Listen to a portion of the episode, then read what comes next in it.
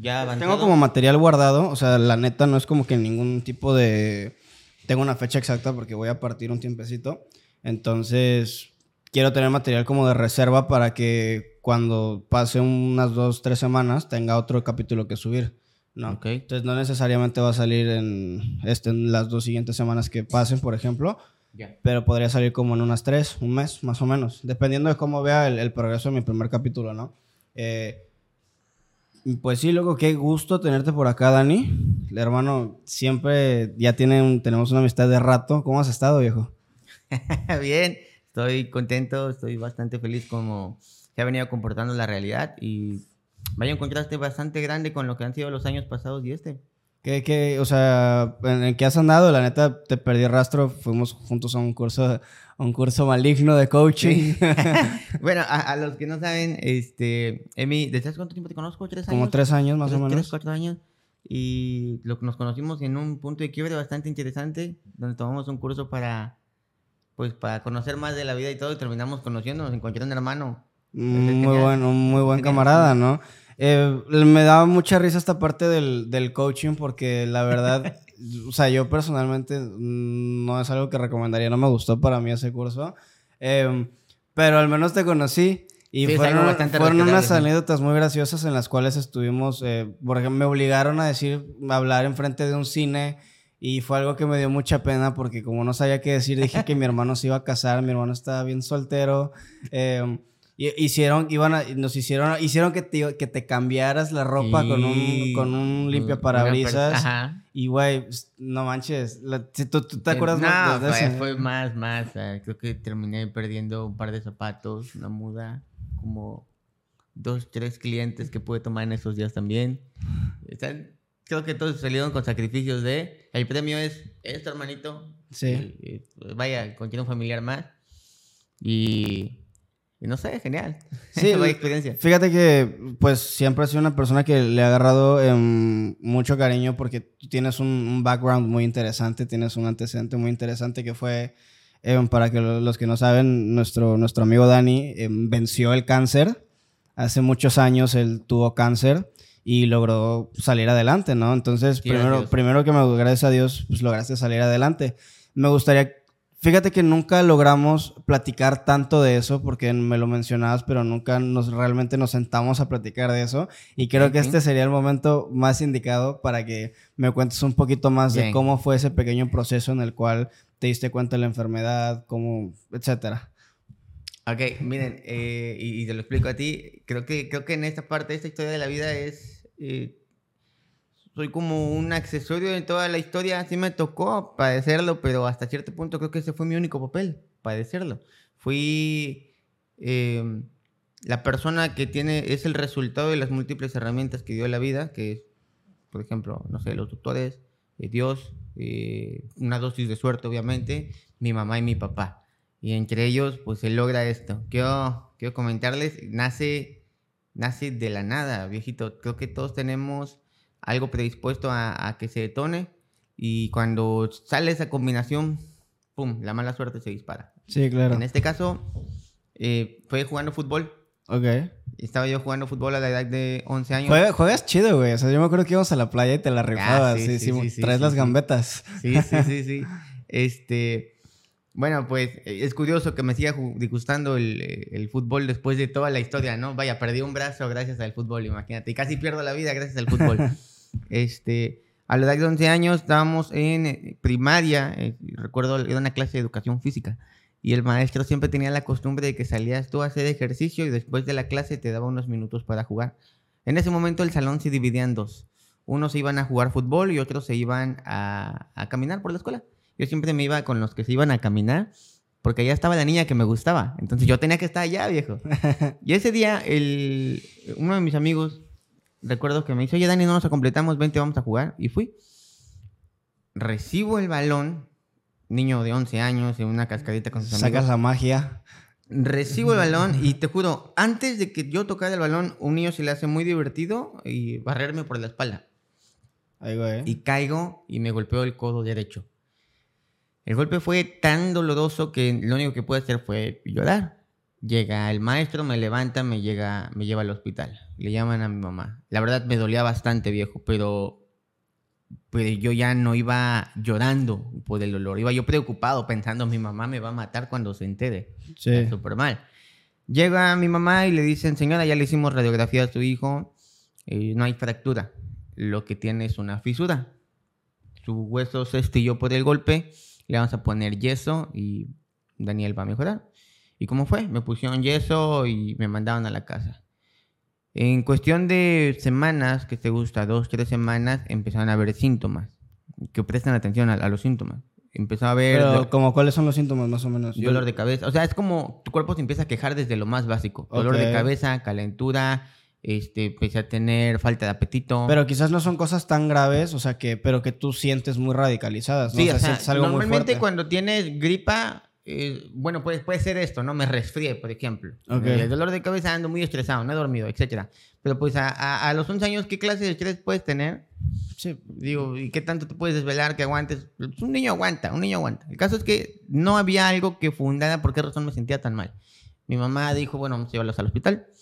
Me llevaron, me retiran el yeso y se dan cuenta que en el codo se había formado una bolita. Una bolita chiquita, como si cortaran medio limón ok. y lo colocaban en el codo, ese tamaño. Y, y los, médicos dijeron, los médicos dijeron, oye, ¿qué, qué onda? ¿Qué, qué pasó aquí? Empezaron a hacer una radiografía y se dieron cuenta que se había regado líquido del hueso y, y sangre. Entonces, con lo caliente del yeso, se inflamó. Dijeron, no se angustie, lo vamos a operar. Daniel va a estar mejor con una operación.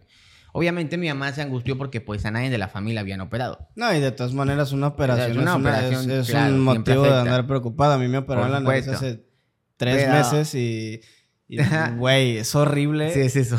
Porque lo único que haces 24-7 es respirar y durante cinco días es lo único que no podía hacer. Respirar por la nariz. ¿Sabes? No, es un sufrimiento y una Ajá, angustia, qué- güey. Qué, qué sufrimiento tan Entonces sí, básico. o sea, una operación es un motivo de angustia muy culero, güey. Sea, Eh, en mi caso, yo estaba emocionado porque decía, voy a tener una cicatriz, güey. güey. No mames, yo me sentía de guerra. El caso es que viene la operación y eh, lo que fue una operación sencilla de extracción se dieron cuenta que no podía ser tan sencilla y decidieron hacer una biopsia. Una muestra de tu tejido, te lo analizan y determinan qué tiene. Y ahí es donde le dicen a mi mamá, señora, Veracruz ya no puede atender a Daniel. Vamos a enviarlo a México, a Ciudad de México. Y eso fue, te estoy hablando de 2 de septiembre del año 2003. Requiero que tengas muy marcadas las fechas porque es ahí donde se va des- desenvolviendo esta historia. Va. 2 de septiembre del año 2003 llego a consulta y el primer abordaje toco la puerta le y abre una doctora en el consultorio y me recibe una doctora, te lo juro, la persona más gruñona del mundo viejo. Me toma de la entrada, dejamos a mi mamá en la puerta, en, en lo que es el área de espera, y me lleva a la última pared donde había una, un póster con unas laminillas y decía, Daniel, eh, tú estás aquí. Y, Ok. En el punto más alto. Daniel, eres fase 4 y te quedan 6 meses de vida. Ay, güey.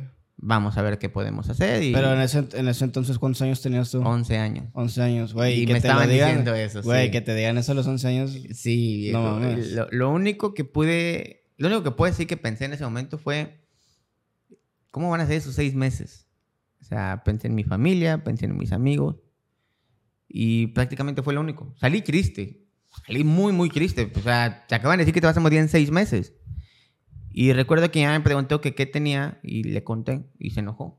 Se enojó muchísimo, se volvió loca. Se fue encima de la doctora a decirle que, que no eran formas, que, que no tenía por qué decir eso, que ella no decidía si yo me iba a morir, que eso solo Dios, que... O sea, una mamá Pues, enojada. Yo, yo la verdad compartiría esa parte, pero también entiendo que a través de que los doctores están tan acostumbrados a decir eso casi diario, Exacto. ya es como de, pues ya no hay otra manera de decirlo. O sea, pues lo tienes, obviamente en ese Hay, entonces... hay un pequeño tacto que se debe respetar. Sí, claro, sí, exactamente, tampoco Más es- a un niño, o de plano ni decirle al niño, la- o- la- no sé. Yo creo que la contraparte era que pues, tú eras un niño de 11 años, ¿no? No eres Sí. un señor de 60, Sí, al cual sí, claro. puede ser muy directo. Entonces, como que quizás la doctora se mamó tantito, Tantito. tantito, pero, pero pues quizás no fue su intención, por decirlo así, porque no habría otra manera de decirlo. Quizás lo pudo haber buscado decírselo a tus padres, por ejemplo.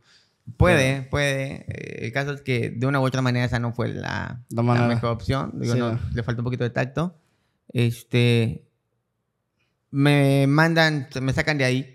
Le dicen a mi mamá, señora, pues, no se angustie, su hijo sigue siendo candidato a quimioterapia. Vamos a darle quimioterapia a ver qué onda. Y pues va, de la nada lo que era una consulta básica se convirtió en te vas a tener que internar porque te vamos a dar quimioterapia. Claro.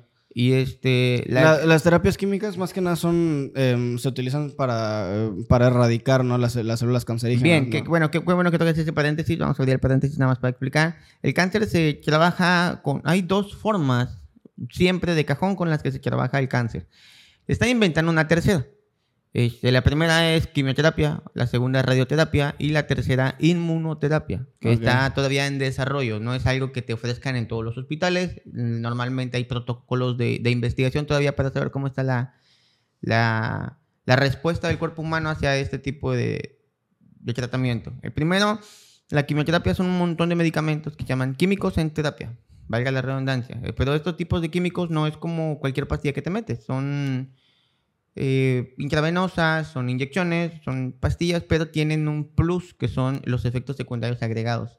Desafortunadamente no hay una bala mágica que ataque directamente la célula cancerígena. Claro, o sea, eh, cuela o mata tanto células buenas como Sí, células exacto, malas, ¿no? Exacto, no, no determina al 100% esta es buena, esta es mala, vamos a afectar. Creo que esos, esos, esos tratamientos se llamaban tratamientos en, en cierto, invasivos en, en cierto punto porque Ajá. como que no, no de- distinguen, no discrepan células buenas, células malas. Sí. Por lo tanto, a las dos se les lleva la chingada. Bien, así. y buen punto, buen punto. Sí. Este, dentro de eso va compaginado qué clase de síntomas tienes. Pérdida del cabello, descalcificación de los dientes, al grado que te pueden caer comiendo, es una realidad, o se te pueden fisurar, cambio de tonalidad de las uñas, oscurecimiento de la piel, cambio de tonalidad de los ojos, falta de la visión, falta de la papila gustativa, este, pérdidas de apetito, En, en- vómitos. en general... es Te un- resetea por eh, completo es una- Te demacra muchísimo, Sí, por decirlo este, así. sin embargo, eh, no todos los cuerpos, o sea, no todas las personas Responden presentan igual, estos ok. síntomas, ¿sí? Y la mayoría de las personas sí responden bien a este tipo de tratamiento. Por Ok. eso la quimio se sigue obedeciendo como la más básica para atacar cáncer, ¿sí? Ok. De ahí sigue la radioterapia. Estas radiaciones son directamente a la célula cancerígena. Esos son para tumores más específicos, que están localizados en un solo lugar, que no son movibles y demás, ¿sí? Y de ahí sigue el otro tratamiento que te digo que es inmunoterapia. Te toman una muestra de tu gen, de tu código genético, describen cómo es el tipo de cáncer que tienes y te crean una propia cura para Ok. ese tipo de cáncer. Pero había visto que ese, o sea, la inmunoterapia era exorbitantemente cara en algunos casos, ¿no? Que Todavía era es muy cara, o sea, todavía sí. es muy cara, Había visto no. que inclusive en algunos casos te tienen que ahí te tienen que acompañar policías para que recibas la pastilla porque los precios pueden llegar a ser tan Hay exorbitantes. casos, hay casos de gente que, que- que hay medicamentos que tienen que ser escoltados por el temor de que les llegue a pasar algo. Y sí, sí, Sí. ha sucedido. Porque, bueno, ima- imagínate qué grado tenemos que estar que estas cosas poco a poco se están volviendo más comunes. O sea, Sí. no hay, hay escasez de medicamento y la capacidad económica para pagarlos pues es, es es complicada. muy limitada, Entonces, sobre todo aquí en México, que es un país muy Prácticamente, vaya, ponte en el lugar, hermano. Tienes que cuidar tu vida a través de un medicamento. Obviamente vas a pedir apoyo. Sí. Obviamente. No, y sobre todo que ahora, ahora sí que en México, bueno, bien han dicho que no tienes, no tienes, no tienes la libertad de enfermarte, ¿no? sí, claro. Más que nada porque los tratamientos son muy caros y la, o sea, la división económica social es muy Eh, grande, Muy ¿no? grande. Eh, y vaya, aún en ocasiones teniendo el dinero, pues no hay medicamento. Y no hay garantía de que Exacto. te vaya bien, ¿no? Eh, obviamente, pues sí, de esto se compagina el por qué tienes que ser un poquito más exigente con cuidar ese tipo de medicamentos. Este, y bueno, cerrando tantito el paréntesis, todo esto que te acabo de contar, todo esto que aprendieron ustedes ahorita, no lo sabíamos. En esa época, Daniel de 11 años y la señora Celia, su mamá, desconocían por completo qué era lo que le iban a hacer a su hijo, que era dar quimioterapia. Solo sabíamos que nos íbamos a internar. Recuerdo que me internan y lo que iba a hacer, te digo, una consulta, terminó en internado y lo que iba a hacer dos, tres días de tratamiento se convirtió en 19 días de estar internado. ok. Estuve con mi mamá ya, mi mamá cumple el 16 de septiembre, pasamos su cumpleaños internado. Bueno. Imagínate tener una vida completamente próspera, felicidad, eh, salud, lo que tú quieras, una vida normal. Y de la nada tener que estar internado porque tu hijo tiene cáncer terminal y tú estás eh, pasando tu cumpleaños con él, Todo esto se desarrolló a raíz de que te barrieron mal. una caída. Y, y No mames. la caída solamente fue el detonante. Sí. Porque al final de cuentas el problema genético ya lo traía, faltaba algo que lo detonara. Desafortunadamente eso, eso que hacía falta que detonara, que era muy complicado porque tenías que sumarle que con el yeso y que con la célula que se calentó y que se juntó y que cortaban mal y me dieron mal tratamiento, etcétera. Ese era como que el requisito para y al final sí, sí, sí me lo dieron. Entonces, Sí, claro. esa combinación imposible, como sacarte la lotería, pero en casos graves, eh, sí me tocó. Y pum, tenía, tenía cáncer. El diagnóstico fue histiocitoma fibroso maligno. Puta Exacto. Imagínate que te digan, oye, güey, tienes esto. O sea, ¿cómo? Y es, es cáncer en tejido muscular. Recuerdo haberlo leído una ocasión y si mal no recuerdo, se presentaba normalmente en niños y en piernas. Yo lo tenía en, en el brazo, en el codo. Ok. Me empiezan a dar quimioterapias con este diagnóstico y pasó septiembre, regreso a Veracruz. Recuerdo, me- era, era fatal Veracruz cuando regresé porque el sol y con Sí. las quimios y, Y con sobre el todo viaje, porque este, mal. este tipo de tratamientos tienen restricciones muy, muy Sí. limitadas. Y pues ¿no? O estamos sea, hablando de que pues tengo en ese momento un, cáncer en el codo ubicado en el tejido muscular que con el sol y el sudor se calentaba. Un show, un show mal, mal. Este, octubre regresamos, mal no recuerdo, era 20 de octubre cuando regresamos y me pasé el resto del mes también internado, súper mal. Noviembre, misma historia. Pero ya para finales de noviembre, mi salud fue, fue lo peor del mundo. De haber tenido medio limón, como les había dicho, el, el tipo de quimioterapia que me estaban dando hizo crecer tanto el, El tumor. el tumor que llegó a ser de medio limón, hermano, de verdad, de ese tamaño, a pesar 3 kilos 970 gramos. Imagínalo, visualízalo. Tienes un, un feto en el codo de un niño de 11 años. Sí, mal Entonces pedo. yo ya no podía moverme, llegó al punto en el que vieron que ya no me podía levantar de cama porque tenía que tener el brazo recargado, estaba yo acostado, tenía que tener el brazo recargado en la cama porque tenía yo real un, feto de 3 kilos, 970 gramos en, en el codo. ¿Qué, ¿Qué hacía yo? Nada. Y ahí empezó mi periodo de estar completamente encamado. Mi mamá dijo, ¿sabes qué? Ya no podemos viajar a Ciudad de México. Si viaja, esto se le puede desprender del codo, puede empeorar, no sé qué le puede pasar, se me puede morir, lo que sea. Déjenmelo tantito aquí en Veracruz. Faltamos a mi consulta de quimioterapia. Faltamos, me quedé internado, me quedé en la casa de mi abuelita, me acuerdo.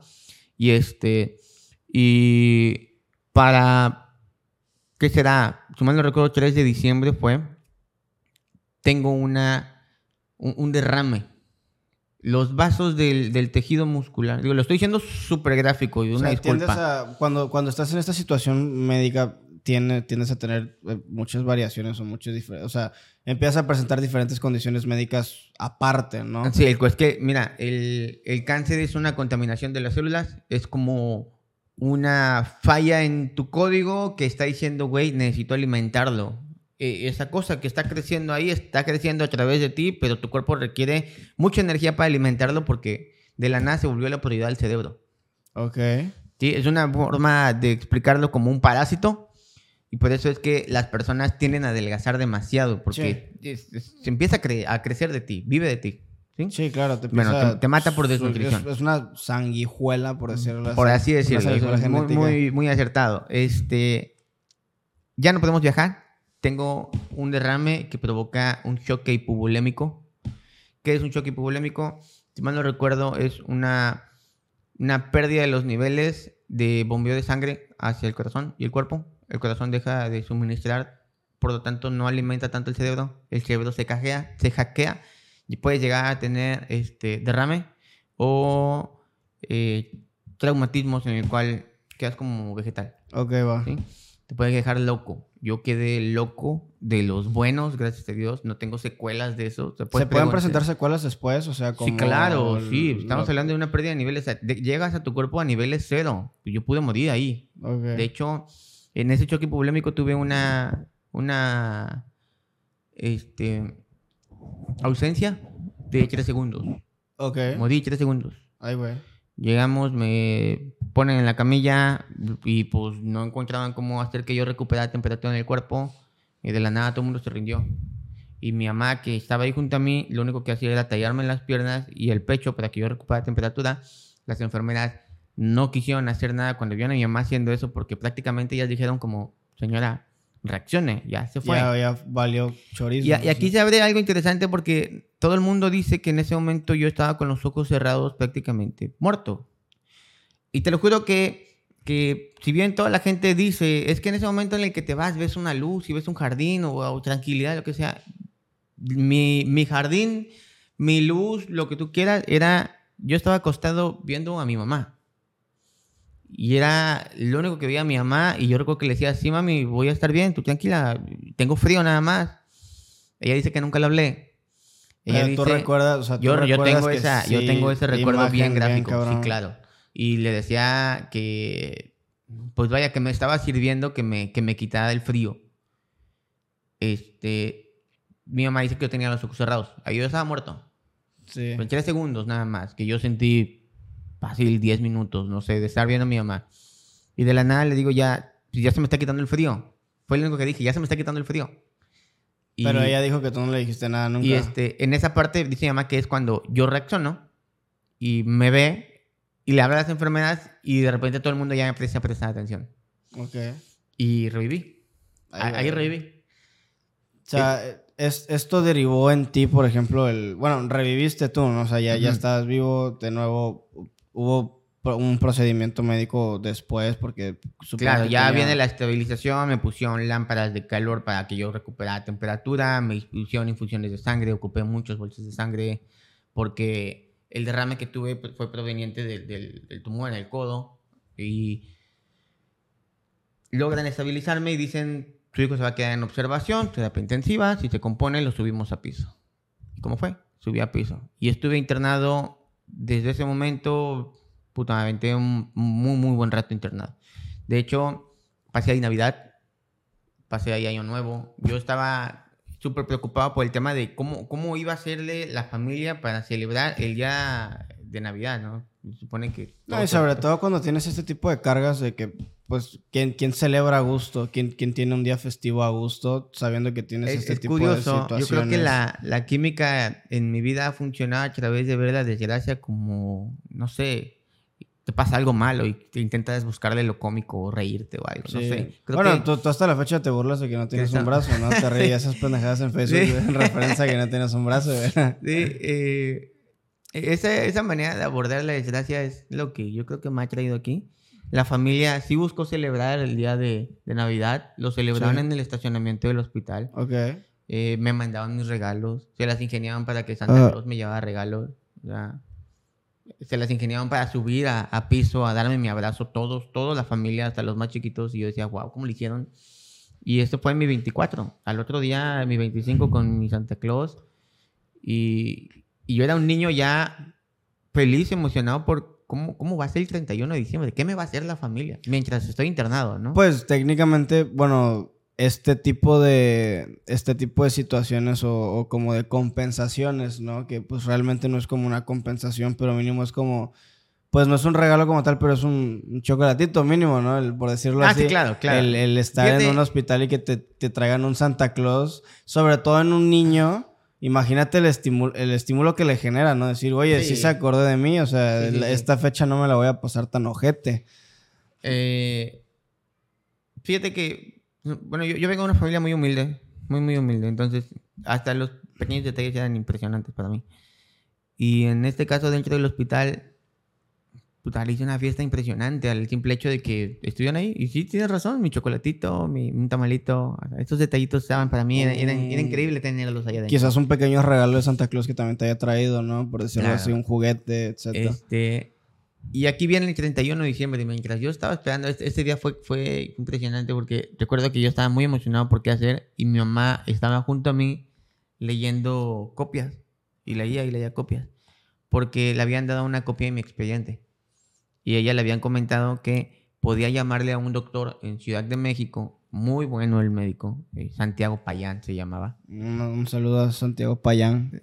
y, y el doctor Santiago le dijeron, si él, si él agarra y le llamas la atención, te va a ayudar. Va a analizar a Daniel. Claro. Es patólogo. Va, va a hacer un estudio patológico y te va a decir qué tiene tu hijo.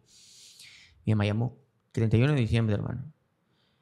Señoras, buenas tardes. Sí, ah, sí, aquí trabaja el doctor Santiago, pero salió de vacaciones. Señoras, 31 de diciembre. Este señor se fue de crucero, viene a mitad de mes de enero. Y ella me dijo, no, pues de aquí a entonces mi hijo ya se murió. Gracias. Me colgó. Al otro día, primero de enero, siempre me pregunto cuántas personas trabajan el primero de enero, viejo. Nadie. Día mundial de ver la televisión. No, hacen nada. Claro.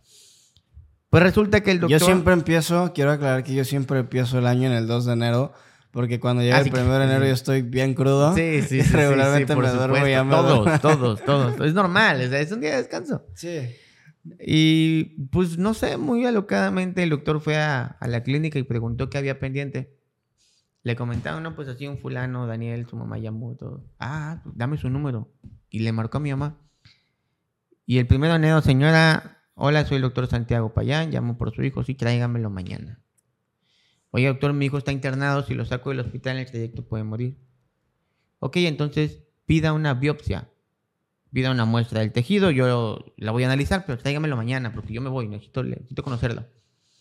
Ok, mi mamá colgó y se fue a hablar con médicos se fue, a hablar con las enfermeras, nadie quería meter mano en... Pues imagínate lo que era cortar tejido muscular completamente expuesto que se había dilatado a ese tamaño. Mal corte, se sangra el niño. Bueno, no te miento, estaba yo en la cama, esta era la única posición que podía tener. con el brazo. Con el brazo, el brazo en esta posición y en el codo, exactamente, ajá, ahí tenía, ahí tenía el, el tumor. Este, mi mamá recuerdo que estaba junto a mí, mi hermano me sostenía el brazo para que no lo moviera. Y ella había comprado un bisturí y unas laminillas. Ella, o sea, tu mamá fue la que se rifó la, la operación. El corte. No mames. Ella cortó. Sin estudios, sin nada. A, a, lo que Dios le dio a entender en ese Iba a decir puro YouTube, pero en ese entonces no había no YouTube. Había YouTube no había nada, nada, nada. El malo que vio y dijo, bueno, pues este cachito puede servir. Y se llevó el corte. Y sobras. Toma la muestra se lo lleva a Ciudad de México. Gracias a Dios no, no hubo derrame, no hubo nada, no sentí nada, viejo. Nada, no me dolió nada. Es curioso. Llega mi mamá a Ciudad de México 2 de enero, lo estudian y le dicen que el diagnóstico real era osteosarcoma, cáncer de hueso. O sea, estuvieron todo, todo el tiempo, mientras el tratamiento que te estuvieron dando estos, los médicos anteriores. Era con histiocitoma. Se habían equivocado. Era algo totalmente diferente. Sí. Sí y tengo documentos, tengo todo. O sea, no me pueden decir que no. Y no, no, legalmente no hicieron algo, la neta, porque... Eso es curioso, soy abogado, soy abogado, chicos. Este, no, yo ahí es precio que se paga con la vida. Sí, claro. Sí, sería, llegué a considerar, digo, voy a, voy a spoilear, pero llegué a considerar que demandar, que irme en contra de, de esas personas era un acto de, rebeldía e ingratitud por todo lo que tengo. Sí, claro. Entonces sería como decirle, ¿sabes qué? Por ti me pasó todo esto. Y decidí dejárselo a la vida, dejárselo a Dios. Sí. sí. Además, no sé, siento que hasta cierto punto el doctor no se levantó en la mañana pensando, le voy a desgraciar la vida a un niño. Sí, no, tienen un, error humano, un error humano que de una u otra manera terminó así y pues por fortuna no, no terminó mal en mi caso. Claro. Lo demás, pues ya lo pagarán a cuentas cuando ya les toque.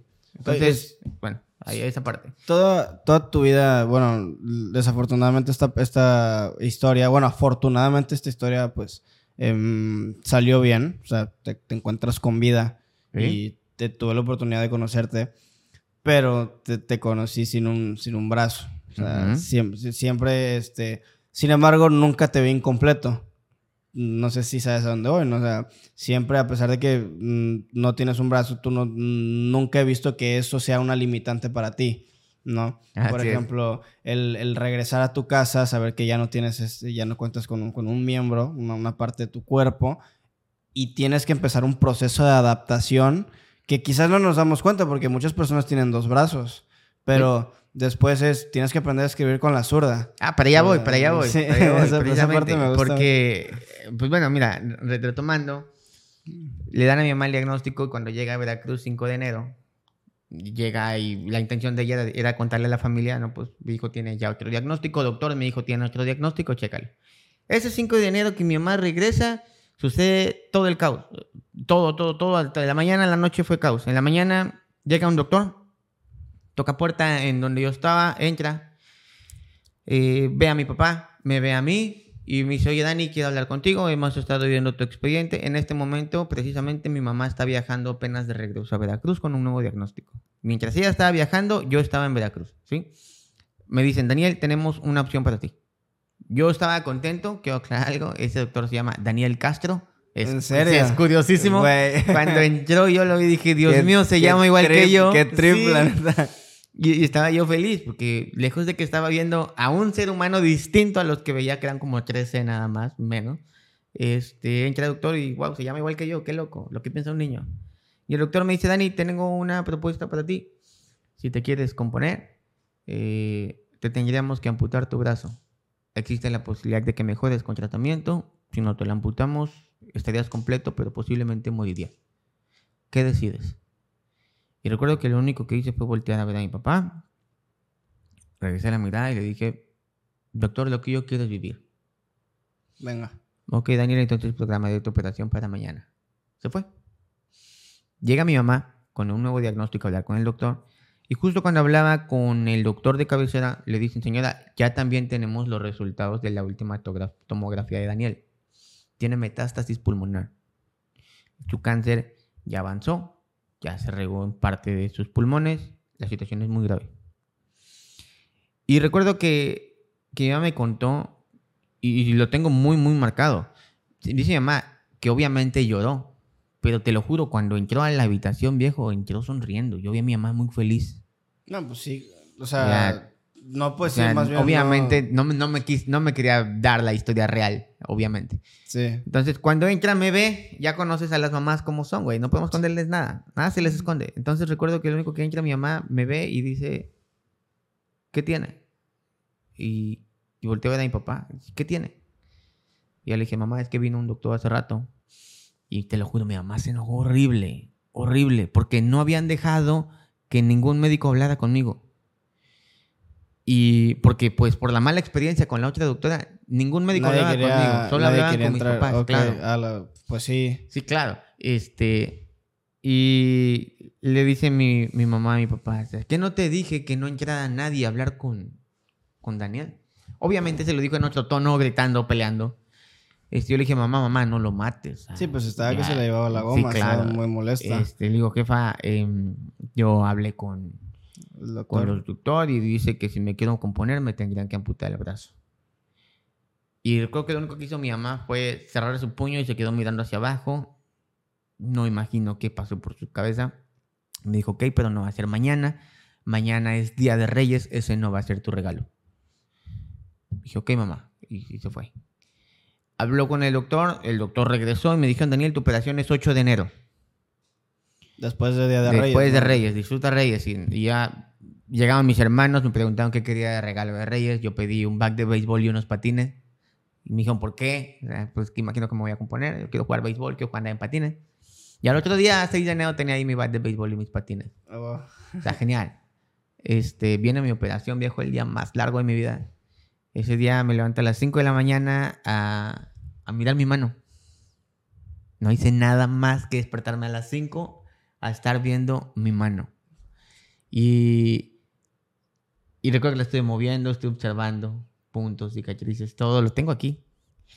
Y dan las 4 de la tarde, llega el camillero, me empiezan a poner vendas en los pies. Oiga, ¿para qué es esto? No, pues para que no pierdas temperatura abajo, porque hace frío. Ok, va. Me bajan, me encuentro a toda mi familia reunida, echándome porras. Entra quirófano, me acuestan, me ponen la Sube, mascarilla. sube mucho como el ánimo, ¿no? Saber el... Sí, yo entré feliz. mucha- por mí me- ejemplo, me y, y no solamente es en el caso de las familias, sino, por ejemplo, en la parte de... em, hay inclusive chavos que enfrentan este tipo de procesos em, muy, muy solos, muy solitarios Sí. y en todo momento encuentran como mucho apoyo de parte de, de los enfermeros, ¿no? Sí, claro. O sea, cuando lo logran vencer les aplauden, o sea, es una victoria muy grande para, para ellos o para todos en general, ¿no? Entonces, em, al menos a ti te tocó una, una buena fortuna, por ejemplo, de, de contar con esa parte del apoyo Sí, familiar nada, mi familia es... antes de ese proceso. Entonces, pues la neta, qué chido, porque Sí, hay personas que sí, sí, sí, sí. que de plano sí no tienen ese, esa parte, ¿no? Para, para Sí, y la este- verdad es, es, es un pilar importante en, en toda mi historia el haber tenido personas dentro y fuera de mi familia que apoyaban tanto. De, de verdad, yo, y más, hoy día estoy aquí, viejo, por, por la gente que hay detrás. Así de simple. Sí. Este. Pues bueno, entro al quirófano. Y me pone la mascarilla. El doctor me dice: Dani, vas a contar hasta 10. Si llegas a 10 y no te has dormido, retrocedes y todo habrá acabado. A mí me hicieron una mamada porque cuando me operaron de la nariz me pusieron la mascarilla y me dijeron, tranquilo, es oxígeno, así que no suelo, güey. O sea, Ah, neta, ojalá, no de nada. ojalá hubiese funcionado así conmigo. este, recuerdo que le pedí al doctor, oiga, doctor, ¿me puede, puede, prometerme algo? Y me quitó la mascarilla. Y dice, ¿qué pasó? Le digo, oiga, ¿me puede prometer que van a cortar lo más que puedan, pero van a salvar mi brazo? Aunque lo raspen, aunque lo dejen en puro hueso, pero van a salvar mi brazo. Y el doctor me dijo que sí. Pero uno se da cuenta cuando la gente miente. Entonces, ahí me cayó el, el 20. Y dije, ok, bueno, esto es real, va a suceder. Recuerdo que volteé a ver mi mano y le dije, gracias por todo lo que hemos vivido. Pues sí. Gracias por todo lo que hemos pasado, pero pues nos toca separarnos. Lo miré por última vez. Nos volveremos a encontrar. Y me dormí. Cuando desperté, experimenté algo que se llama miembro fantasma. Es justamente eso de lo que quería hablar, que es cuando después de, bueno, Es algo muy loco. que es después de que pierdes un miembro, o sea, que no es, no ha sido mi caso, Ujú. sientes que tu brazo, en tu caso, que sentías que tu brazo todavía estaba ahí, ¿no? O sentías que lo podías Sí, mover. sí, sí, Güey, sí, sí. qué Mira, trip. te explico, te explico. ¿Has sentido cómo, cómo es un entumecimiento, ese hormigueo? es- Sí. El, el cerebro dice eso. El cerebro, por más que le, güey, acabas de ver que te acaban de cortar un hombro, un brazo, una pierna. Y dice el cerebro, está entumido. Está entumido, güey. Háganle como quieran. Yo siento que está entumido. Y manda esa señal. Entonces yo despierto. Y, y en cuanto despierto, lo primero que siento es mi brazo, güey. Completo. Todo, todo completo. Es más, es- esa sensación dura toda la vida, ¿eh? Yo lo estoy sintiendo ahorita que lo estoy contando. A ver, pégame un putazo. El problema, todo el mundo me dice eso. El problema viene que obviamente pues no lo puedes manipular por más señales. Es más, si yo le mando señales al, al- a la parte derecha, mi cerebro como, como si te lo entumes cuando te lo tocan, cuando, Claro, te están tocando, sí, sí. sientes ese hormigueo, es lo único que sientes, ese hormigueo como que el cerebro dice, ah, chis, como, pero o sea, sí, sí mando la señal, pero no se, no se concreta. Claro.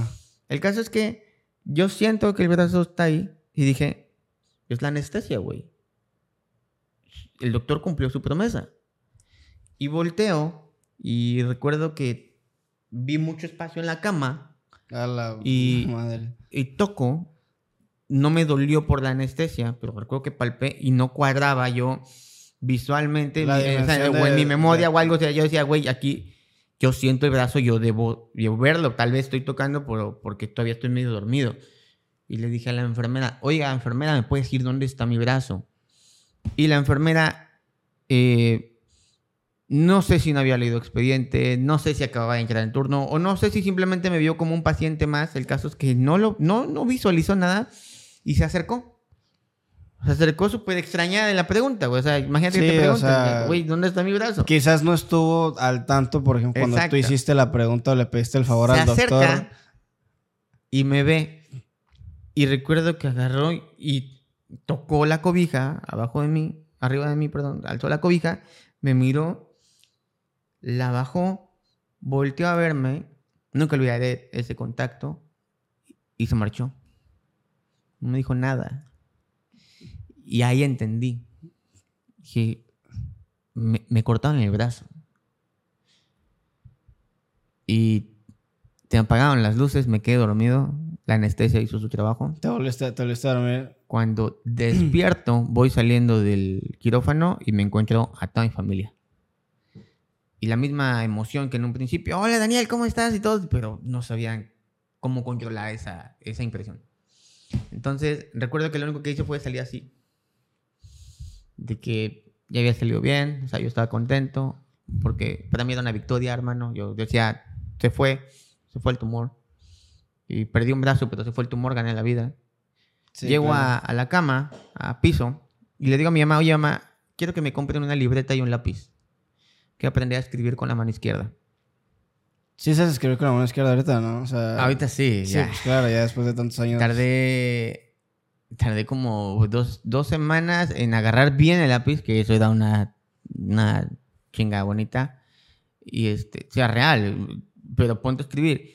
Es algo muy curioso también del cerebro, o al menos al mío le pasó esto, que empecé a escribir, en vez de hacia la derecha, que como Dios manda, yo escribía hacia la izquierda, como un espejo. Ok. Está loco, está chido. Oye, ¿y no sentías tú, por ejemplo, que, bueno, una vez que empiezas a hacer, aprendes, bueno, se dice que cuando aprendes una nueva habilidad totalmente, como aprender otro idioma, aprender a andar en bicicleta, en tu caso fue aprender a escribir con la mano izquierda, ¿no sentiste que tus habilidades de coordinación mejoraron bastante, por decirlo así? Aprendí a dibujar, no dibujaba. ¿No dibujabas? Nada. O sea, y ahorita puedes dibujar, chido, güey, sí, qué buen pedo. chido. Sí, sí, sí, sí. De hecho, creo que de ahí se dispara toda esta etapa de, de- de fútbol, deporte y demás. No quiero spoilear, pero eh, creo que soy bueno en el deporte porque cuando yo salgo del hospital, salí en silla de ruedas.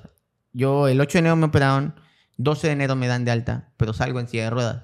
Porque yo había dejado de caminar bastante tiempo y obviamente estaba yo tan desnutrido que no me soportaba de. Claro. Olvidé caminar Pero ah, desnutrido por causa de por el cáncer. todo sí. el proceso del Sí. cáncer, ¿no? Pero ya, se, Este, había, ya se había ganado. Ahora, con el choque polémico dijeron que tenía un problema aquí en la cabecita y se derivó a la columna y olvidé caminar. Olvidé. tuviste- tuviste que aprender a caminar de nuevo. Tuve que aprender a caminar de nuevo. No mames, güey. Entonces estuve eh, todo enero haciendo ejercicio en casa, tu casa. Este, y de la nada, un día, esto es algo muy bonito de la historia, me aburro, viejo. Me aburro por completo. Eh, un niño de 11 años que solo está en la cama. Y le digo a mi mamá, oye, mamá, quiero ir al carnaval. Porque ya venía febrero, carnaval, Veracruz. Eh, El carnaval está chido, no digan, no empiecen con sus mamadas de que es aburrido. El carnaval es divertido. Ustedes. Sí, tiene, tiene su edad chido. Sí. Depende de cómo te Ya, la llevas. cuando eres adulto, sí está chido. Depende de cómo te la llevas. este, y le- mi mamá, pues, ponte en su lugar. Tu hijo está desahuciado aún. Tu hijo tiene cáncer, le acaban de quitar un brazo, está en silla de ruedas. ¿Lo vas a llevar al carnaval? No. Pero pues nosotros ya conocemos a nuestras mamás. Todos ya conocemos a nuestras mamás. Yo tenía que tener mi equipo de apoyo, entonces había hablado con mis tíos para que mis tíos me echaran porras y le dijeran, no te preocupes, nosotros lo vamos a cuidar, lo vamos a llevar, vamos a estar todos juntos, nadie lo va a tocar, Daniel va a disfrutar del carnaval, vamos a llevarlo, le va a hacer bien. Sí, huevo. La convencimos. O sea, sí, sí, sí accedió. Se accedió. fuimos, fuimos al carnaval y este, recuerdo a mi mamá andar súper preocupada, que nadie se me acerca de todo. Algo que quiero mencionar a la gente muy bonita, a la gente que estuvo ese día alrededor, en las gradas, todas las comparsas. Un amor real. O sea, va el niño en silla de ruedas, quítense por favor. Oigan, está el niño, no estén tirando cerveza, no estén- Algo muy normal ahí y lo estaban cuidando demasiado. Como si todo el mundo conociera que yo tenía un tema ahí delicado Sí. y tenía que cuidarme. No, pues se veía porque ibas en silla de ruedas también, Está- además. está ¿no? Genial, genial como me fue. Este, recuerdo estar en, en la orilla de las gradas y se acercan las comparsas y de la nada mi hermana viene y me dice, Daniel, vente, vamos a bailar. Y pues yo apuramente no podía parar. Y se acerca mi hermana y me dice, sí, Daniel, vente, vamos a bailar. Y entre los dos, como pudieron, me pararon. Caminé a mitad de la calle y, viejo, bailaba con la familia. Estaba ahí con mi hermano y mi hermana bailando en pleno, en pleno carnaval. Y Pero fue, fue obviamente mí te, increíble. te estaban sosteni- te estaban sosteniendo. Sí, claro, ¿no? sí, sí, sí, claro, porque si no te, pues, te, rompes, Fue- tu, te rompes tu madre. Fue genial. Es una experiencia increíble. Este, termina, llego a casa, llegué emocionado y le dije a mi mamá, oye, ahora quiero regresar a la escuela. Porque yo cuando me accidenté estaba en quinto año de primaria y a partir del accidente a la fecha no había ido a sexto año de primaria. Y dice mi mamá, no Daniel, los niños están muy locos, los niños te pueden empujar, pegar, tratar mal, lo que sea, no. Y no sé cómo, pero llegó a, oídos de muchas personas y de la nada la escuela se comunicó y a mí con mi mamá. Oiga, señora, soy la maestra Ada, que este, descanse en paz la maestra Ada, una señora increíble, como una segunda mamá para mí. Este, ella agarra y le dice, ya hablamos con los maestros, ya hablamos con los alumnos, todos estamos preparados para recibir a Daniel. Si quiere traerlo, ahí está tu casa. Huevo. Y, y mi mamá así con cara de, wow, tienes que ir a la escuela ya. No puedo creerlo, o sea, vamos. No, pues obviamente una vez que ya encuentra ese tipo de apoyo o que Pues- mínimo ya tiene esa entrada de decir, bueno, Daniel Eh, viene una situación delicada. Algo, algo que sí hay que tomar en cuenta, pues hermanito, mamá es mamá y te quiere cuidar. No, pues, Y claro. si se aventó. Pero de ¿no crees que al menos esa parte como del convencimiento de saber que la maestra entiende la situación por la que pasaste y que hizo saber que todos tus compañeros también supieran la situación por la que pasaste, Sí. logró hacer como que un ambiente de empatía por tu situación para, para- voy. en la cual dijeron, bueno, Daniel tiene una situación delicada, vamos a tratarlo hasta donde hasta donde podamos, ¿no? Sí, claro. Mira, eh, llega el primer día de clases. Mi mamá, ya eso, eso sí me interesa un chingo, güey. ¿Cómo es neta ¿Cómo regresar? O, ¿cómo, regresar tu vida? ¿Cómo regresas a tu vida normal? Bueno, O, o- a tu vida normal después de, pues, de ese proceso. Dio un suceso así. Eh, mi mamá, me cayó el 20 después, te digo. Mi mamá me lleva, a- creo que abrieron 7 de la mañana, 7, 10, la primaria. La entrada es a las 8, obviamente, y mi mamá me llevó, fui el primero en entrar, porque no quería que nadie me viera. Sí, claro. Llego al salón, me ponen... Una persona típica con un nuevo corte de pelo. güey. Sí, sien- me sientan, perdón, llego en mi silla de ruedas todo el tiempo, obviamente. Me ponen en, en el salón. Y van llegando mis amigos. Y haz de cuenta que este es el salón. Y estoy sentado yo aquí. Y de este lado está el pasillo la ventana, todo se ve, donde van pasando la gente. Y obviamente desde que entraban yo los veía y, y- me miraban, los miraba. Y entraban y súper sacadísimos de onda de que, oye, ayer era un día normal y hoy viene un niño en silla de ruedas. ¿Qué onda? Sin cabello, ¿qué onda? y se iban a sentar al, al fondo del salón. Niños que tenían 11 años. Entraban más niños y ellos les llamaban para que se sentaran atrás también. De la nada llega una niña, Alejandra, que le perdí el rastro por completo a Alejandra No Museo, la verdad. Nada, de, la. Nada, nada de ella. Este, y Alejandra llega y me ve y se sienta al fondo. Le gana la curiosidad y se acerca. Y me dice, oye, disculpa, ¿tú eres Daniel? Digo, sí. ¿En serio, tú eres Daniel? Sí. Y me abrazó. Ah, la verdad. Y.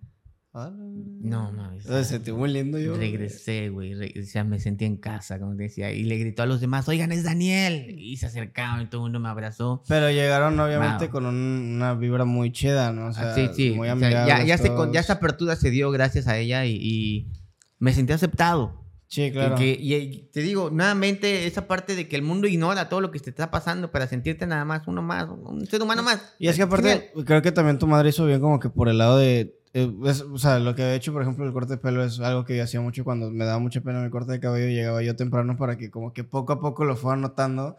Y en vez de que llegara yo al salón a lo último y todos me vieran y al mismo tiempo me preguntaran como que esa, esa aglomeración de miradas mm, me afectaba a mí, ¿no? Entonces como que mínimo para que cada vez que fueran llegando poco a poco las personas fueran como que entendiendo tu situación poco a poco, uno, uno por uno y no, no tuvieras ese momento de tensión tan grande alrededor de ti en- hacia- a tu llegada, ¿no? Sí. Entonces, llegas tú, ya, por ejemplo, llegas tú, te das cuenta que tienes, recibes un amor enorme de parte de todos.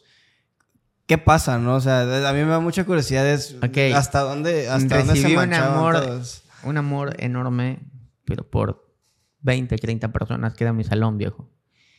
Me sacaban al recreo y todo el mundo era... ¿Regresaste tú, regresaste tú a tu, a tu, al año que perdiste o en, No, recuperé, recuperé ese sexto Ah, año ok. de primaria. Sí, ah, Perdí yo lo que fue agosto, septiembre, octubre, noviembre, diciembre y enero. Seis meses.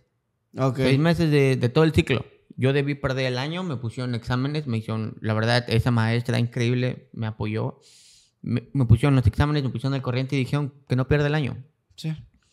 Este, salgo a, ese mismo día, primer día, salgo a recreo y nos faltan los niños curiosos, viejo. Pues No- sí. güey. faltaban los niños preguntones. Y pues, eh, mal. Sin sonar Mal. mamón, cuando ves algo diferente, pues quieres saber. Niños, o sea, niños. sí, sobre todo siendo Este, niños. Mi reacción fue cerrar los ojos e imaginar estar en otro lugar.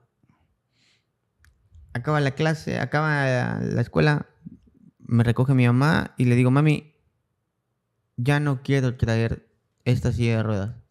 Todos me, me miran feo. No, Daniel, ¿cómo crees? Te vas a caer, puramente te sostienes de pie, puramente caminas. De la entrada al salón, ¿qué pasa si te golpeas? El miedo. la pues, idea, claro. la realidad también. Y sobre todo más miedo cuando tú tenías esa iniciativa de hacer más cosas, ¿no? De que quiero ir al carnaval, quiero regresar a la escuela, ya no quiero Eh, utilizar la silla de ruedas. Nuevamente, todos conocemos a nuestras mamás. Mi mamá me iba a decir que no, yo ya sabía. Pero le había dicho a mis amigos. Y en la hora de la salida estaban todos mis amigos diciéndole, señora, no se preocupe, nosotros lo vamos a llevar. Nosotros nos vamos a encargar de que Daniel lo recibamos en la entrada y lo vamos a dejar al salón y ahí lo atendemos y lo cuidamos. ¿Tú crees que mi mamá Qué iba a confiar en los niños? No, pues claro que no, Claro ni que yo. O sea, Bueno. la neta, Sí, se aventó. ¿sí saben todo? Al otro día me recibe, me agarra un niño, un niño por la cintura, otro por el cuello y empezamos a caminar. Y en el camino, Daniel, ¿te cansaste? Daniel, ¿cómo te sientes? Daniel, ¿nos detenemos? Y yo decía que no. La verdad sí me cansé, viejo, bastante, No, mucho. pues, claro. Pero cuando llegué al salón fue, ah, no sé, sentirme que podía comerme el mundo entero. Pues sí, ya era algo mucho más refrescante, ¿no? Saber que a mí no lo lograste. y empecé a adaptarme a la escuela. Sí. Y estaba yo tomando clases ya normal, me iban a dejar la misma rutina todos los días. Te estoy hablando que eso fue en febrero 2004. Y 8 de marzo, Día de la Mujer, me acuerdo. Llega mi mamá en la tarde, ya había llegado a la escuela, y me dice, Dani, estoy pensando y tenemos que regresar a, Ciudad de México.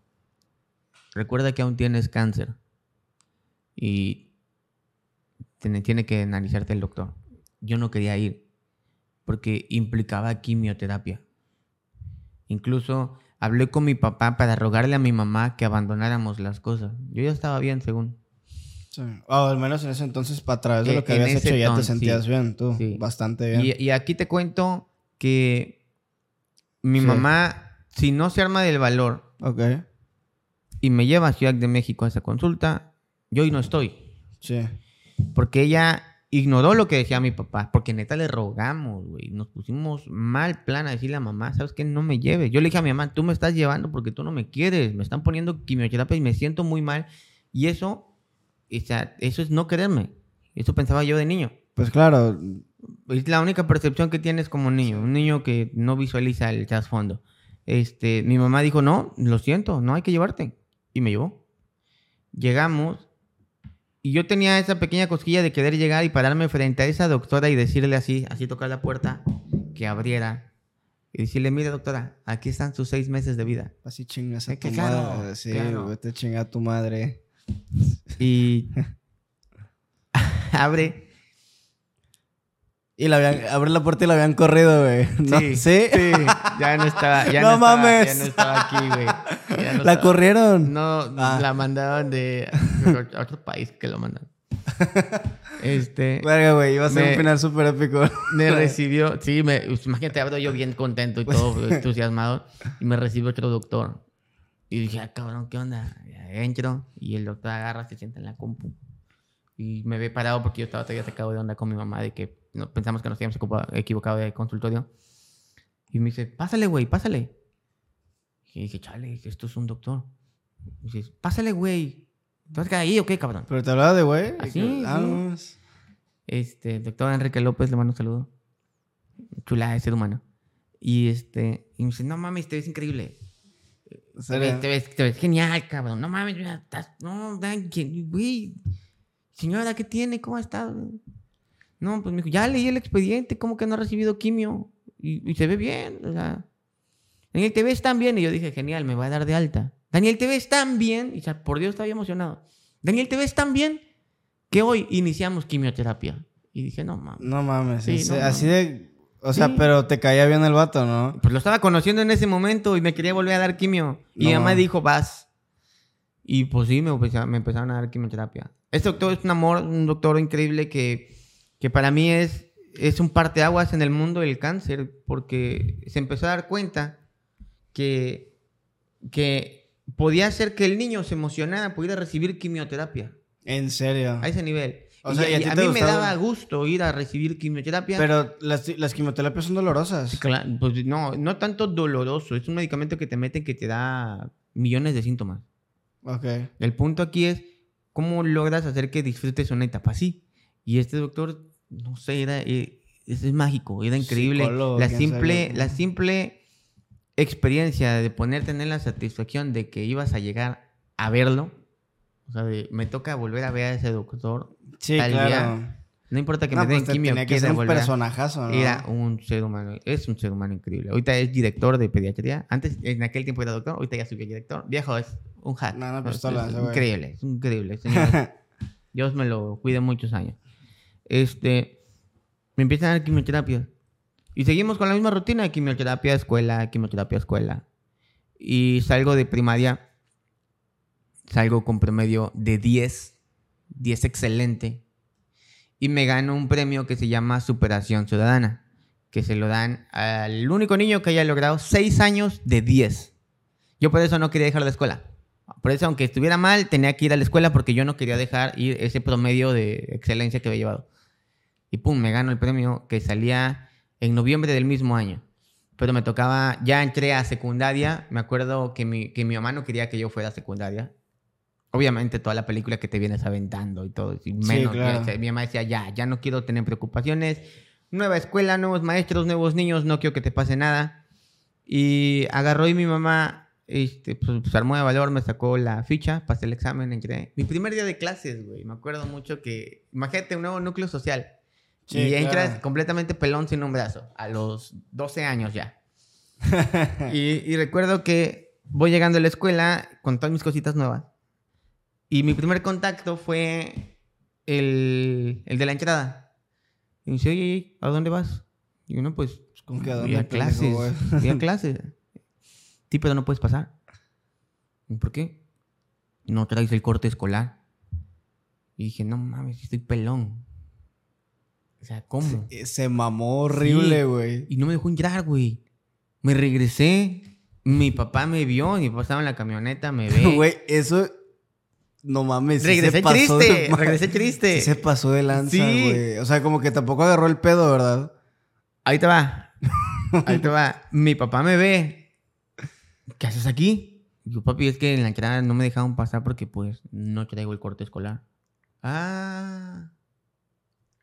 Aguántame tantito. Y se fue. Mi mamá estaba ahí, me ve y me dice, ¿qué onda? ¿Qué pasó? Y digo, no mami, es que en la entrada no me dejaron pasar. Pues, ah, ok. Güey, qué putazo. Me dice, aguántame tantito. Y me quedé esperando en la camioneta y se fueron los dos. Luego venían los dos caminando. Tranquilamente. Dani, ya puedes pasar. Y ya, caray. Llegó en la entrada.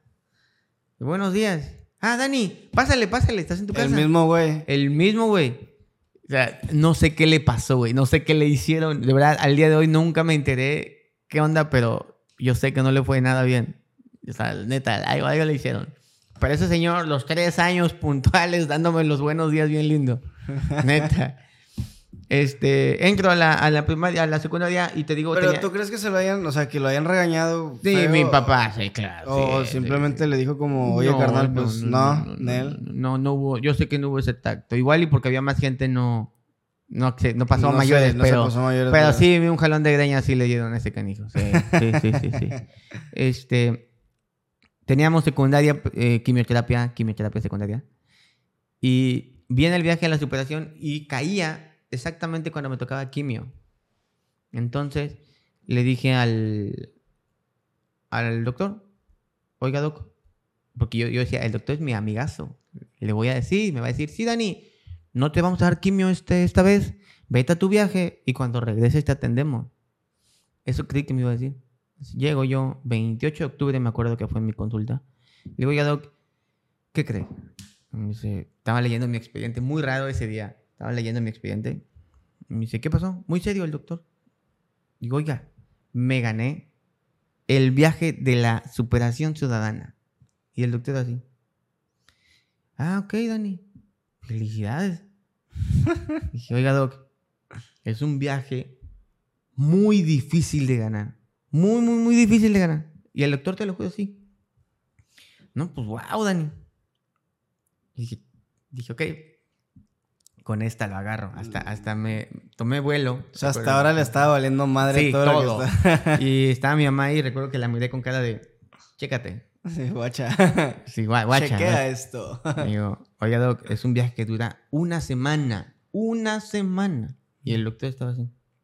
Dice, ah. Oye, Dani, quiero, quiero hablar contigo. He estado viendo tus estudios, tus últimos estudios, he estado viendo tu expediente y te tengo que decir que tu metástasis desapareció. Y tu cáncer ya se fue. Así que te vas de alta. Y dije, wow. No, no, recuerdo que cuando, cuando lo escuché no, no, dije nada, volteé a ver a mi mamá. Mi mamá tampoco dijo nada, pero con esa mirada nos dijimos todo. Había, había leído yo un libro que se llama em, El hombre en busca del sentido de Víctor Frank, que dice que después de que te arrebata, pasas por un proceso que te arrebata tantas emociones tan cabronas que cuando tienes una buena noticia, por decirlo así, te cuesta mucho trabajo volver a sentirlo. Captarla, claro. O sea, como captarla. Por ejemplo, que cuando liberaban a los prisioneros de los campos de concentración, no era que salían los vatos y, ah, huevo, salí. Eran los vatos como que salían y se iban caminando así serios todos porque no tenían esa capacidad de volver a recuperar ese sentimiento de felicidad después de tanto que les había arrebatado, ¿no? claro. Entonces, me da la impresión de que tú volviste a sentir... Más o menos. Más, o, menos. o sea, de que te pusiste contento, pues es una buena noticia, ¿no? Pero tampoco supiste cómo asimilarla, por decirlo así. Eh, sí, hubo, hubo un contraste grande ahí porque me estaban dando de alta. O sea, genial, era lo que tanto había soñado.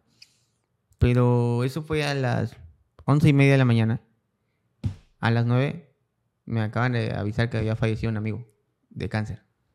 Entonces. Era una persona que. Muy querida. Que, pero tomaba También quimioterapias contigo. Sí, sí. Tenía yo amigos de quimioterapia. De que decía yo, oye, me toca quimio en octubre. Ah, a mí también, genial, te voy a ver. Y pues a veces no llegaban. Este, entonces me avisan eso y, y es como la guerra, como que, oye, ya falleció soldado tal y pues ni modo, sigues en la guerra. Sí. Sí. Y más o menos así lo veía. A pesar de tener 11, 12 años, más o menos sabía que en algún momento ibas a fallecer y todo, y pues si a alguien le tocaba, pues ni modo. pues más que nada ustedes en esa situación tan delicada no tenían nada garantizado, ¿no? O sea, como que, pues... Creo que es, es el momento en el que más puedo decir que lo he vivido. Ajá. Sí. Este... Y pues salí, yo siempre soñé con que el día que me dieran de alta iba a tocar la campana. No la he tocado. No. Al día de hoy no he tocado mi campana. Ok. Este. Pero, o sea, quiero pensar que pospusiste el tocar la campana para otra razón o simplemente no la Yo solo lo omití porque yo dije, no mames, no puedo estar celebrando hoy. Sí, me dieron de alta, genial. Y ya. O sea, no sé, como que lo omití, pero dije, genial. Ya. estaba yo muy contento, obviamente. Muy, muy, muy contento. Hasta se me hizo muy raro pensar que ya no me iban a dar quimio. De hecho, no se alcanza a ver en la cámara. No, se alcanza a ver, pero tengo, tengo quemaduras en, la mano de, quimioterapia. Estás Está, bueno, ya te habías acostumbrado a, todo eso, que fue muy raro que te dijeran que, pues, que ya habías acabado, por decirlo así, ¿no? Entonces fue, algo muy extraño. Mm, a mí me pasaba, o sea, o sea no con, de tal magnitud, pero pues con algunas otras cosas de mi vida que cuando termino un proceso, me cuesta trabajo creer que el proceso acabó. Entonces, ah, ya, sí, claro. Eso es lo que a ti te pasó, ¿no? O sea, pues, llegaste al final y aquí, fue como... aquí se acaba, de un modo u otro, el, padecimiento, pero entra, entra esa historia de, de como volver a conocerte, readaptarte, desarrollarte. O sea, entraba la adolescencia, pero entraba yo con... sin un brazo. Entraba a la adolescencia sobreviviendo al cáncer, con todo lo que había vivido. Yo no tuve... Mi, mi infancia se pausó. Sí, claro. Entonces recuperar esa adolescencia trajo un montón de, un montón de problemas. Un adolescente por sí solo tiene problemas, imagínate con antecedentes así. Este, yo desarrollé algo que se llama crisis de sobrevivencia. Ok. Culpa por vivir. Imagínate que un avión se estrella y sobrevives tú nada más. Y dices, ¿por qué vivo yo y no la niña que iba delante de mí jugando? ¿Por qué, ¿Por qué vivo yo? Yo creo que tengo más de importancia que, que esa niña. Es culpa. Se descubrió en la posguerra. Este, bueno, y con eso se desarrolla mi, mi, adolescencia. Yo también tenía una inadaptación, por así decirlo, a, no tener un brazo. Que, o sea, no voy a poder hacer muchas cosas, no voy a hacer esto, no voy a hacer aquello. Eh, hubo personas que me dijeron, no vas a tener ni suerte en el amor. Te tengo suerte. Te ha ido bastante bien, ¿verdad? sí, yo siempre dice que eres bien pimp, güey. no, no, tanto, pero, pero vaya, sí, la vida es generosa conmigo. Gracias a Dios. El caso es que... Eh, Una de tus exnovias me caía muy mal, güey. Tú sabes quién es, güey. Me caía muy mal porque siempre me gritaba. X, X, X. Continuemos. Este, el caso es que... me gritaba muy feo, güey. Eh, empezamos con, con esa adaptación. Es, es como en todo. En la vida te dicen, viejo, eres gordo. Y dices, ah, soy gordo, me la creo. Ya soy la persona más gorda del mundo. Eres tonto. Y yo digo, soy tonto. Entonces, te vendes lo que te comenta la gente. Ahí me decían eso y me la creía. Un día, eh, una de las principales cosas que yo tenía ganas de evadir era las críticas y los comentarios hacia ti, hacia, mi persona. Y de esos momentos en que sientes que alguien te está viendo, ¿los has experimentado? Creo que todos hemos experimentado, que sientes una mirada y, y, volteas. Como, o sea, dirás tú que Como que te llama la mirada de alguien. Ajá. Y, y, volteas y sí, te están viendo. Entonces volteé y había un niño, te lo juro, impresionado. Estaba con cara de, ¿qué onda con este ser humano que no tiene un brazo? Se cruza la calle, me ve. Mi mamá se había ido a hacer unas compras y yo estaba ahí esperándola. Y, y llega el niño y me dice, ¿dónde está tu brazo? Y yo te lo juro que yo solo me cubría. Y yo tenía escasos, que 14 años. Y solo me cubría. Y el niño insistía, pero ¿dónde está tu brazo? Cuéntame, por favor, ¿qué le pasó a tu brazo? O sea, muy, curioso, muy curioso, muy curioso. Sí, era una, pero era mucho menor que tú, ¿no? Era, sí, claro, tenía, ah, ¿qué te gusta? 6, 7 años. pero muy insistente. Niño malcriado. Porque. Pendejo. Agarra y me dice, ¿pero dónde está tu brazo? ¿Qué le hiciste? Cuéntame dónde está. Y me agarró. Y cuando me tocó, porque empezó a tocar para checar, yo me cubrí porque no quería que me tocara. Nunca había pasado. Me sentí muy mal.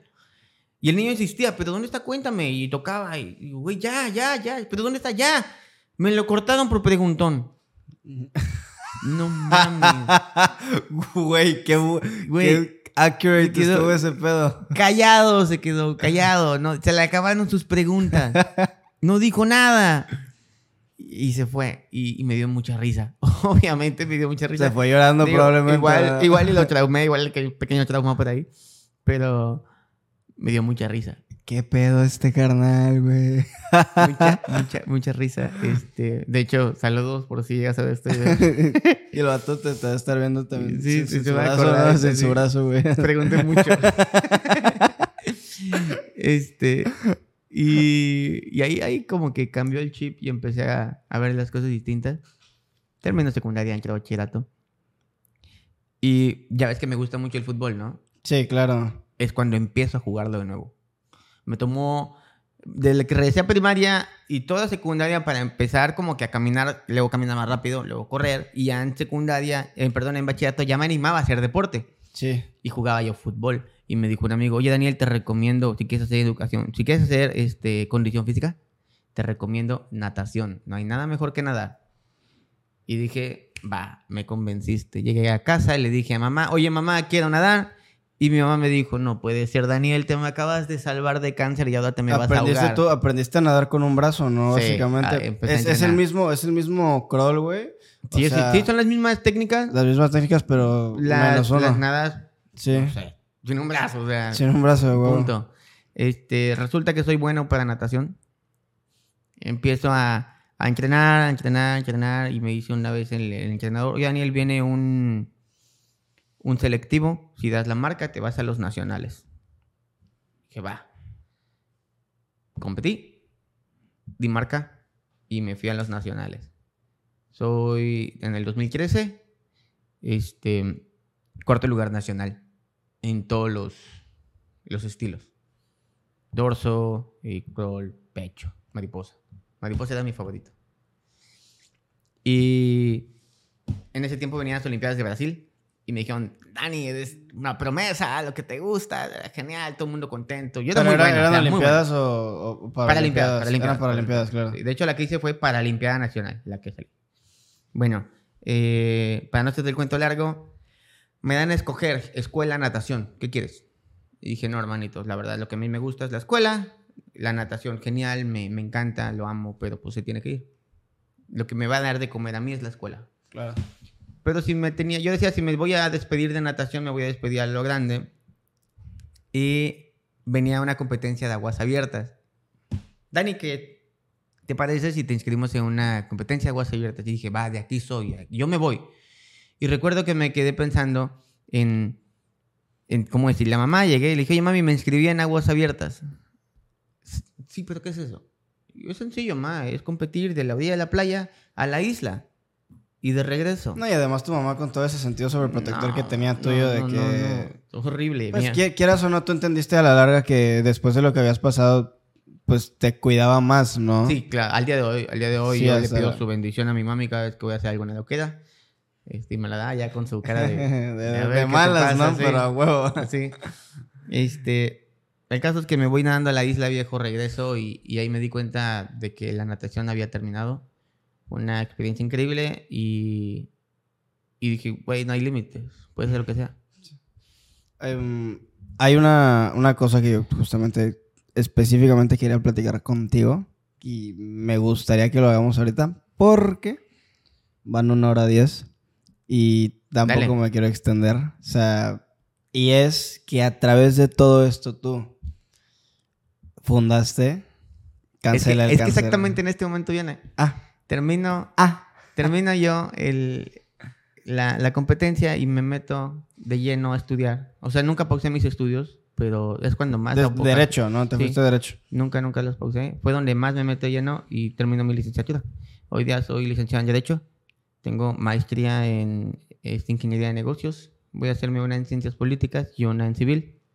En, ingeniería, en este, Derecho Civil. Soy orador motivacional, empecé a estudiar oratoria porque quería, venir al sistema penal acusatorio y tenía yo que aprender a defender.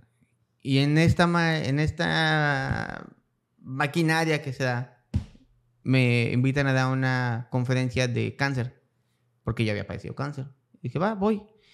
Y a la gente le gustó tanto que empecé a, a continuar y continuar y continuar diciéndolo. De la nada tuvo tanto boom que me invitan a un congreso internacional no sé cómo llegó a oídos de una persona en Guadalajara y dijo, Dani, hay un congreso y quiero que tú seas el representante de México. Fui, fueron 24 países, 5 este, europeos, 19 latinoamericanos, para una capacitación en la cual se iba a hablar de cáncer y cómo generar una fundación. Quedamos entre los eh, mejores proyectos. Me traen con... A, regreso a Veracruz ya con un coaching encima de cómo generar una institución, una asociación civil con miras a Fundación de Cáncer. Hablo con un amigo, tengo una bendición impresionante de que de la nada, yo, yo creí que estudiar Derecho no me iba a ayudar en este tema, porque si estudiaste Derecho y quieres tener una fundación. Pero pues te cayó como anillo al dedo. como anillo al dedo, porque me encargué de todo el, Del marco legal. sí, claro. Y de la nada, pues que tenía también a, una, un amigo abogado. Me dijo, Dani, si le hacemos. Ah, tenía un, señor que es como mi papá en, en la oratoria, el doctor Eduardo Manzanares, es comunicólogo, Angelo Matiello, que, que, es administrador, también es abogado, cerebrito, la persona más inteligente que conozco, tipazo. Y él también dice, ok, Dani, vamos a darle. Hablo con, con este, la vicepresidenta, o sea, todo el mundo se compaginó. Eh, Naya Torres, que le mandó un saludo, ella agarró y dijo, Dani, así se puede hacer así, así, así. Y ella fue la que puso lo más importante lejos de, todas sus participaciones, creo que lo más importante fue decir, cuando yo le dije, ¿qué nombre le ponemos? Yo quiero que lleve algo concreto, algo que hable de eliminar, de, de, matar, de cerrar, de, cancelar. Me dijo, ya, ponle ahí, no sé, ya, porque la desesperé y dice, ya, ya, cancela el cáncer. Y dije, güey, es un nombre increíble. Está perrísimo, ¿va? A mí también me mamó. Además, cuando vi el símbolo, Después de ver el símbolo dije, güey, le pegó el, clavo a este carnal. La fundación se llama Cancela el Cáncer. Así, cancela el cáncer. Es, es, wow, hermano. Y, y empezamos a hacer todo y de la nada tengo una de las mejores estructuras jurídicas eh, de fundación para apoyar a personas con cáncer antes, durante y después de la enfermedad en todos sus ambientes, tanto el médico como el psicológico y emocional. Y tengo amigos con este proyecto por todos lados. Estoy, esto que para mí es el, el mejor de los premios. Quiero aclarar algo que no, siento que no es necesario decirlo, pero siento que sí es necesario decirlo la fundación es la manera en la que le agradezco a la vida lo mucho que me ha dado. Yo me siento muy bendecido. Yo no recibo ni un peso de esto. Yo, lo que yo recibo en ganancia se va hacia la fundación. Yo no cobro. A mí lo que me da de comer es abogado. Yo soy abogado. Lo que requieran. como abogado. No se metan en sus problemas, no te metas en problemas, pero lo que necesiten como abogado. Si no te he hablado en tres años, confía en mí, güey. Más bien, más bien. Este, ese es mi fuerte. y, la fundación es Lo que más me gustaba, por ejemplo, a, mí que, me hizo mucha relevancia sobre la fundación es que tú tenías el fondo y sabías la forma de presentarlo. Porque una cosa es una, una, una fundación que cancela el cáncer, pero y otra cosa es una fundación de una persona que cancela el para cancelar el cáncer que viene de una persona que venció el cáncer y que tiene esa hambre. Es algo muy genial. Y tiene, tiene esa hambre de, de, sacar un proyecto adelante y de compartir un poco, o, la victoria, o, el derrotar esta parte tan fuerte de la vida con otras personas, ¿no? Entonces, cuando tú te paras, por ejemplo, en un escenario hablar enfrente de otras personas o otros niños que están padeciendo la misma enfermedad que en un punto tú tuviste, te miran para arriba y sienten cierta inspiración o cierta motivación o les das algo en que creer, en decir, bueno, este carnal ya lo pasó, sí lo logró vencer, probablemente yo también pueda, ¿no? Entonces me tengo que aplicar. Entonces les das un aliento, o sea, sí, sí les das un aliento bien chido. Yo creo que ese es el, como que el plus de todo esto, en, en el tema de la, de la fundación, creo que esto es como que el mayor estandarte que el presidente, fundador, director, eh, participante, lo que sea, eh, tuvo cáncer. Claro. Y, mi diagnóstico desahuciado. Puta, como lo que estabas contando era súper deplorable, la muy Mal, Muy mal. Y, y, se dio. Gracias a, a, Dios, a los doctores, Dios los bendiga. A mi madre, Dios, Dios me la super bendiga. Estoy aquí. Y la neta, güey, y estás aquí o sea, aquí y aquí con nosotros, ¿no? O sea, conmigo, con nosotros, con la familia que, que apenas estoy creando, que me empieza a escuchar, que, em, que pueda escuchar historias tan chidas y de gente tan brillante como tú y como otras personas que hay ahí, que pues tú pasaste por una etapa que lamentablemente fue muy fuerte, pero la venciste y hasta, hasta ahorita, güey, eres un... Yo te reconozco un chingo la parte de que, pues muchas personas lo pasan, ¿no? Y y, pero tú tomaste la opción de llevarlo más allá y seguir luchando contra ello indirectamente o directamente. Voy a decir que es directamente porque inclusive aunque tú ya hayas vencido, sientes que no has ganado porque tienes muchas batallas más contra esta misma enfermedad que, que ganar, ¿no? Por decirlo así. Sí, sí, claro, sí. Este es, es genial el punto en el que me encuentro. Eh, la crisis una vez más ayuda a evolucionar. Creo que el punto en el que me encuentro es algo en el que nunca hubiese logrado si, si no fuera por este pequeño bache, pequeño gran bache. Y estoy agradecido, no volteo atrás con dolor, de verdad, volteo atrás con, con gratitud. Y pues lo que venga, lo que venga, hermanito. Hermano, pues la neta, em, muchas gracias, de verdad, de todo corazón por haber venido. Sabes que acá siempre tienes tu espacio. Gracias. Em, otro día vamos a venir para hablar un poco más de pues de lo que sea, de platicar de la vida, de lo que caiga, experiencias, anécdotas chistosas, vamos a, reírnos mucho más, a pasar un buen rato juntos, eh, aquí tienes tu casa cuando gustes. Y pues algo que quieras decirle a todos, un, libro que quieras recomendarle a la flota. Ah, eh. Ok, bueno, a ver, les voy a dar, creo que el, consejo del éxito. Esto es algo que, me gusta mucho, que aprendí con esto. Creo que es un buen resumen para, para cerrar por completo todo lo que es el episodio de Cáncer en mi vida es que no hay acto más egoísta y de amor propio, no hay acto más grande de, egoísmo que tenerte amor propio y pensar que debes ser feliz. Al final de cuentas, es tu único, único papel. Yo vivía con culpa por vivir, porque creí que le debía algo a todo el mundo y que debía tener esa gratitud y demás, etc.